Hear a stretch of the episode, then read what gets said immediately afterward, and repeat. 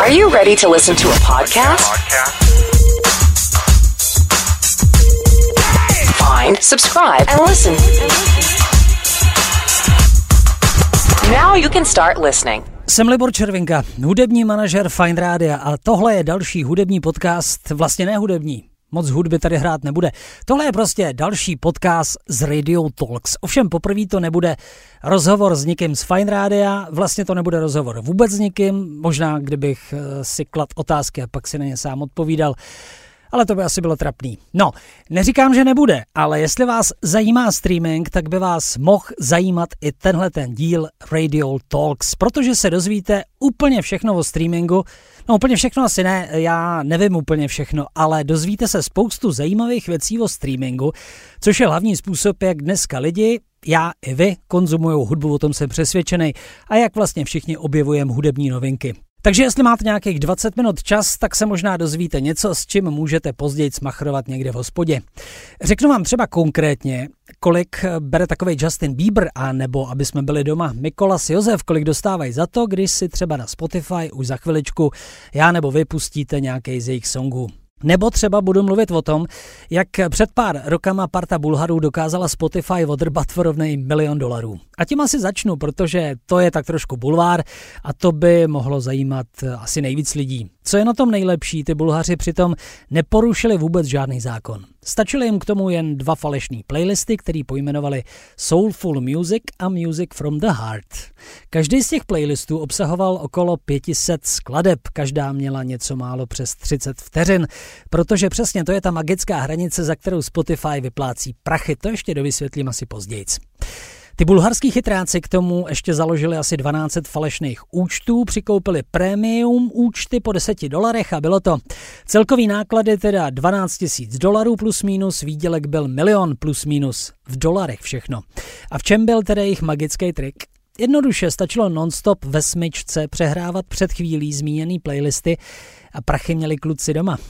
Easy, ale za mě je to furt takový trošku spocený kapsářství made in Bulgaria. A to se dostávám ke druhému příkladu, který je mě ale o dost sympatičtější. Když už teda krást a někoho očesat, tak aspoň stylově a ve stylu Dannyho parťáků. Třeba jako právě kapela Wolfpack. Skupina, která dostala celkem geniální nápad, jako nežené, jak využít svoje fanoušky k tomu, aby vlastně mohli uspořádat turné zadarmo. Takže jak zněl ten plán?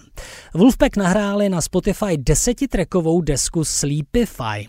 Každá ze skladeb, teda v úvozovkách skladeb, oni to žádný skladby nebyly, obsahovala jenom ticho a měla lehce přes třicet magických vteřin.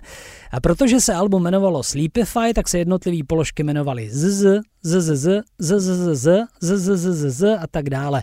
Jednoduše citoslovce, který vyjadřují třeba v komiksech to, když někdo chrní. Wolfpack potom poprosil svý fanoušky na Facebooku, aby si desku zapnuli těsně předtím, než půjdou spát, a ve smyčce to nechali hrát celou noc.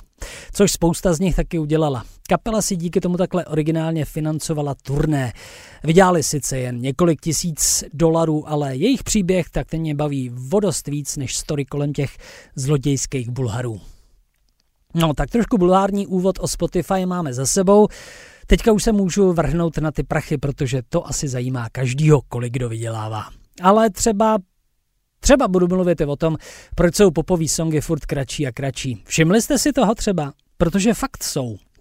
Ono to vypadá, že pop už asi nikdy nebude znít tak, jako zněl dřív. Tak, jak si ho pamatuje generace současných třicátníků třeba. Myslím tím dobu Aby, nebo třeba Kylie Minogue, nebo Robbieho Williamse. A může za to pravděpodobně právě streaming, že se současný pop dost brutálně mění. Co je to streaming, to určitě vysvětlovat nebudu, to snad dneska ví každý malý dítě, ale jestli náhodou patříte mezi ty, kteří to nevědí, tak se podívejte na Wikipedii. A jestli se vám nechce, tak jsem se tam podíval za vás, abych vás toho ušetřil, a teď budu chvilku chytrej. Streaming pochází z anglického stream, což je proud. Je to technologie kontinuálního přenosu audiovizuálního materiálu mezi zdrojem a koncovým uživatelem. Prostě na to kliknete a ono to hraje. Nebo, nebo by to aspoň mělo hrát. Zdroj jsem pro dnešek s dovolením já a koncový uživatel budete vy. Streaming je fakt strašně cool, když to srovnám s tím, jaký úsilí jsem třeba já osobně musel vynaložit ještě před několika lety, když jsem chtěl mít přehled o nový muzice. A já jsem chtěl mít přehled o nový muzice, to zase jo. Dneska vlastně stačí mít chytrý telefon, sluchátka a celý hudební svět je váš. Nebo svět podcastů. Jeden takovej ostatně posloucháte. Streaming je důvodem, proč jsou v současnosti popový songy kratší a kratší, jak už jsem řekl. Ty, kteří chtějí být úspěšní, jsou vlastně bez výjimky dlouhý kolem tří minut. Schválně se na tenhle ten fakt u nových popových songů zaměřte. Led Zeppelin to kdysi samozřejmě neřešili, tak proto mohla mít jejich hymna Stairway to Heaven nějakých sedm, možná osm minut, nevím, možná byla delší. Top producent Mark Ronson, který právě vydal nový album, tak ten řekl, že každý nově natočený popový song by pěkně prosím měl být dlouhý zhruba tři minuty a patnáct vteřin, pokud teda chce být jeho autor úspěšný ve streamingu. Přes tohle podle Marka vlak nejede. Každá vteřina navíc prej zvyšuje riziko, že posluchač takzvaně skipne, čímž interpretovi okamžitě klesne takzvaný Spotify score, jednoduše proto, že si ho lidi neposlechnou celý. Navíc kupecký počty platí i tady. V době, kdy nikdo nemá na nic čas, šáhněte si do svědomí, já taky nemám na nic čas, si za kratší dobu lidi můžou poslechnout víc vašich songů a vy jako autor víc vyděláte.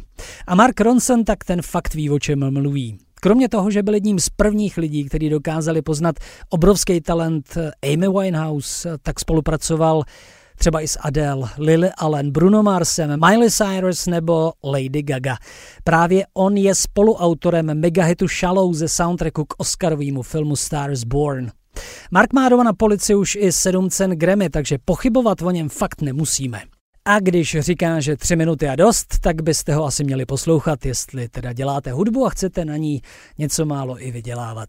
Ale bacha, nemůžete udělat tři minuty dlouhý shit bez nápadu, tak to fakt nefunguje, to ne. Tak, teď asi stručně o tom, jak vlastně umělci streamingem vydělávají a hlavně kolik. Každý přehrání generuje výdělek někde mezi nula celá nula nula tři a nula celá nula nula osm dolarů. To je informace, kterou běžně najdete na internetu a ani se nemusíte moc snažit. Aby se ale přehrávání započítávalo, je nutný, aby posluchač song vydržel poslouchat minimálně třicet vteřin. To jsem říkal na začátku. Skutečná výška výplaty potom záleží i na tom, jaký skóre získá konkrétní song a hodně důležitý je i fakt, jestli song takzvaně přeskočíte. Jestli jo, tak ho nezařadí Spotify do nejlukrativnějších playlistů a díky tomu jako autor prostě nevyděláváte tolik. Jednoduchý jak facka. No, jednoduchý vlastně zas až ne tolik. To, že nahrajeme písničku, dáme ji na Spotify a během dne budeme mít, řekněme, milion přehrání, tak to automaticky rozhodně neznamená, že nám na účtu přistane nějakých kolik? šest tisíc dolarů, to ani náhodou. Tyhle prachy se ještě dál dělají mezi všechny autory podle toho, jaký mají smlouvy samo sebou a dost si bere taky label. Na internetu najdem dost konkrétních případů. Já jsem si ale půjčil ten, v jehož centru stojí hvězdná Taylor Swift, jedna z největších popových hvězd současnosti. Její megahit Shake It Off dosáhnul pár desítek hodin po vydání na čtyřicet osm milionů streamů zhruba, což přepočteno na peníze znamená hodně slušnou výplatu někde mezi dvě stě osmdesát až tři sta devadesát tisíc dolarů asi. Jenže Taylor je jednou z největších hvězd současnosti, jak už jsem před chviličkou řekl, a kolem její hudby je vždycky obrovský bas, takže tato má vodost jednodušší. Další zajímavý fakt o streamingu. Bylo by asi dobrý říct, že Spotify má aktuálně přes dvě stě milionů aktivních uživatelů měsíčně. Placených je zhruba tak nějak půlka. Myslím, že nedávno proběhla zpráva, že stovku díky zpřístupnění služby v Indii už překonali. Tam během týdne získali milionových lidí a hlavně mají kam růst, protože Indie, jak všichni víme, tak ta fakt není malá. Spotify je ale i přesto, kolik je využívá lidí a přesto, že umělcům neplatí úplně hodně, pořád těžce ztrátovým podnikem. Fakt těžce. Během loňska tipněte si, kolik zhruba tak provařili v dolarech. Máte nějaký číslo v hlavě? Tak já vám řeknu to správný, jo. pět set osmdesát čtyři milionů dolarů v mínusu. Neuvěřitelný. To je pořádný balík a Spotify furt funguje. Někdo prostě říká, že už je ta služba tak velká, že ji ani takovejhle provar za jeden rok nepoloží. Streaming je dneska samo sebou extrémně důležitý, protože už je dávno hlavním způsobem konzumace hudby. Na to, aby jsme se začali chovat úplně jinak, nám stačilo fakt doslova jenom pár roků. CDčka dneska už uh, nikdo snad ani nekupuje. Mileniálové je možná viděli jenom někde u rodičů nebo prarodičů nebo v supermarketu, pokladny. Možná je potkali i na benzínce, pravda? Ale asi by ani nenapadlo si je koupit. Pravděpodobně by si ani neměli kde přehrát, já vlastně taky ne. Streaming je prostě současný král. Vlastně třeba i nelegální stahování se díky streamingu vyřešilo tak nějak samo. Tisíc streamů znamená zhruba šest dolarů. patnáct set streamů je devět dolarů. A tolik dřív zhruba stálo CDčko. Zhruba. Takže patnáct set streamů je asi tolik, jako byla dřív prodejní cena jednoho CDčka. To jen, abyste si udělali aspoň nějaký měřítko. Aktuální rekord za první den streamování alba, myslím, pořád drží Drake. Tracky z jeho Scorpiona si za dvacet čtyři hodin lidi streamovali sto třicet tři milionkrát. To je naprosto neuvěřitelné číslo. A násobit asi umíte, takže jestli chcete vědět, kolik samotný Drake první den vydělal, tak si to vynásobte. Spotify si jen tak pro zajímavost bere z celkový částky zhruba nějakých třicet procent, ale je to logicky případ od případu jiný, podle toho, jaký má kdo kontrakt. Umělci ale berou fakt strašně málo, to by se dalo říct úplně bez obalu. Myslím ty, který nejsou tak slavní jako třeba Drake nebo Taylor Swift. Proto dneska všichni prakticky non-stop koncertujou, proto se snaží být vysoko v těch nejlepších playlistech, protože když jste vidět, lidi si koupí lístek na koncert, možná si na tom koncertě koupí i vaše tričko a zpětně potom třeba volají do rádií, aby hráli právě ten váš track. Jsou to všechno spojené nádoby a streaming je na vrcholu toho potravinového řetězce, podle mě. Jen tak pro zajímavost jsem se podíval i na čísla našeho domácího Mikolase Josefa, obrovsky talentovaného kluka z Čech, ke kterému má Fine rádio hodně blízko, protože my jsme jeho songům, který dneska začíná poznávat doslova celý svět, dali šanci jako první. Možná jeho silný příběh znáte, já se zaměřím ale jenom na čísla. Mikolasovi určitě ohromně pomohla účast na Eurovizi, kde skončil šestý. Co ale bylo mnohem podstatnější, tak během několika minut přenosu mu raketově vystřelili čísla, hlavně na Instagramu, a to bylo podle mě stěžejní. Díky tomu získal několik sponzorských smluv, teda i prachy, který ale chytře investuje zpátky do nových songů. Jenom náklady spojený s posledním Mikolasovým hitem a kapela údajně dosáhly dvě stě padesát tisíc dolarů. A jak se mu to vrací? Díky streamingu? Do peněženky mu samo sebou nevidím a ani mu tam vidět nechci, můžu se ale podívat na běžně dostupné statistiky právě ze Spotify.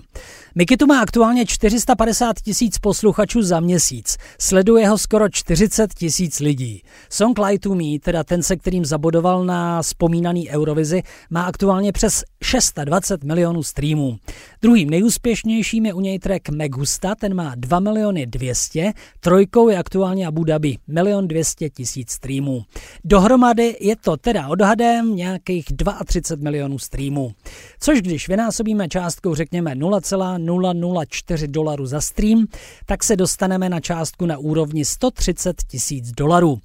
To není málo peněz, ale připomínám, že jen a kapela Mikolase stála dvě stě padesát tisíc, údajně. Tak co myslíte, kam díky tomuhle všemu, co jsem aspoň naznačil, míří hudba? Kam ji posílá streaming? No to jsou určitě velké otázky, na které samo sebou nemám odpověď, protože kdybych ji měl, tak bych teďka asi nenahrával tenhle ten podcast, ale dělal bych úplně něco jiného. Nevím, co bude dál, ale můžu to jenom odhadovat a nahlas přemýšlet a pokusit se interpretovat údaje z počtu streamů a třeba prodaných lístků na koncerty. Dřív umělci vydělávali hlavně na albech. Dneska je to naprosto jinak, jak už jsem řekl. Praxe je taková, že namísto toho, aby někdo dělal deset songů na album v dílce zhruba čtyřicet pět minut, tak radši udělá dvacet krátkých songů ve stejný celkový dílce, ale když se mu povede aspoň třetina, tak vydělá několikrát víc, než by měl kdysi z alba. Ale to se zase asi bavíme o takzvané první lize.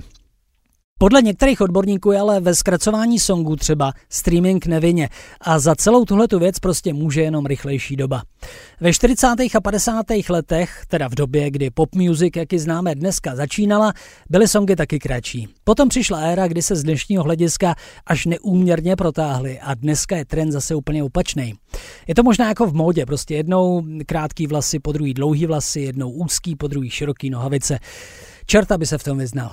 Dost zajímavý je i fakt, že šedesát až sedmdesát procent songů v aktuální hitparádě Billboardu je hip-hop. Jednoduše proto, že hiphopový songy většinou nedodržují klasickou stavbu písničky. Ale to je asi jenom jeden z důvodů.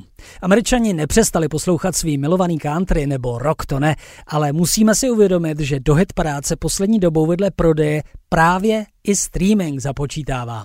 A streamujou rozhodně víc příznivci hiphopu než fandové country, tak odhaduju. Proto ten obrovský úspěch Drakea a spol. Statistici ve státech taky vysledovali, že kolem roku dva tisíce měly songy v Billboard charts průměrně přes čtyři minuty. Loni to bylo zhruba tři a půl minuty. Dneska je navíc docela dost songů pod dvě a půl minuty. Kolem roku dva tisíce nebyl v Billboard Hot sto ani jeden takovej song. Náhoda? To si fakt nemyslím. Žijeme prostě v době, kdy se v hudbě bořejí všechny pravidla, které platily dlouhý roky. Vlastně ale nejenom v hudbě, ale... Tenhle podcast je o hudbě, takže zůstaneme u ní. Takže ať už za změny, ty současný v hudbě může streaming nebo cokoliv jiného, tak je zajímavý si při poslechu vašeho oblíbeného songu všímat různých detailů. Teda jestli jste podobný pacient jako já. A kde jinde začít než u intra skladby. Prakticky žádný aktuálně úspěšný popový song nemá intro buď to žádný, a nebo ho určitě nemá dlouhý. Proč? Skip rate, to je odpověď. Když nedoposloucháš minimálně třicet vteřin, nedostaneš peníze. Takže vyhnout, jak se tomu vyhnout? Jednoduše. Vykašlat se na dlouhý intra a jít hnedka na věc. Posluchač prostě nechce nějaký dlouhý předehry a dlouhý mazlení. Dobře, tak proč to ale tak nedělají všichni, když všichni ví, že nemají nudit intrem, že nemají dělat dlouhý songy, že blá, blá, blá. To samozřejmě prozatím nevím, ale do příštího dílu Radio Talks se to pokusím zjistit. Tak jestli vás to bavilo, tak dejte follow a já se na vás příště budu zase těšit. Nebo spíš se na vás bude těšit Ondra Cikán s dalším zajímavým rozhovorem s někým z Fine rádia. Mějte se fajn. Are you ready to listen to a podcast? Fine, subscribe and listen. Now you can start listening.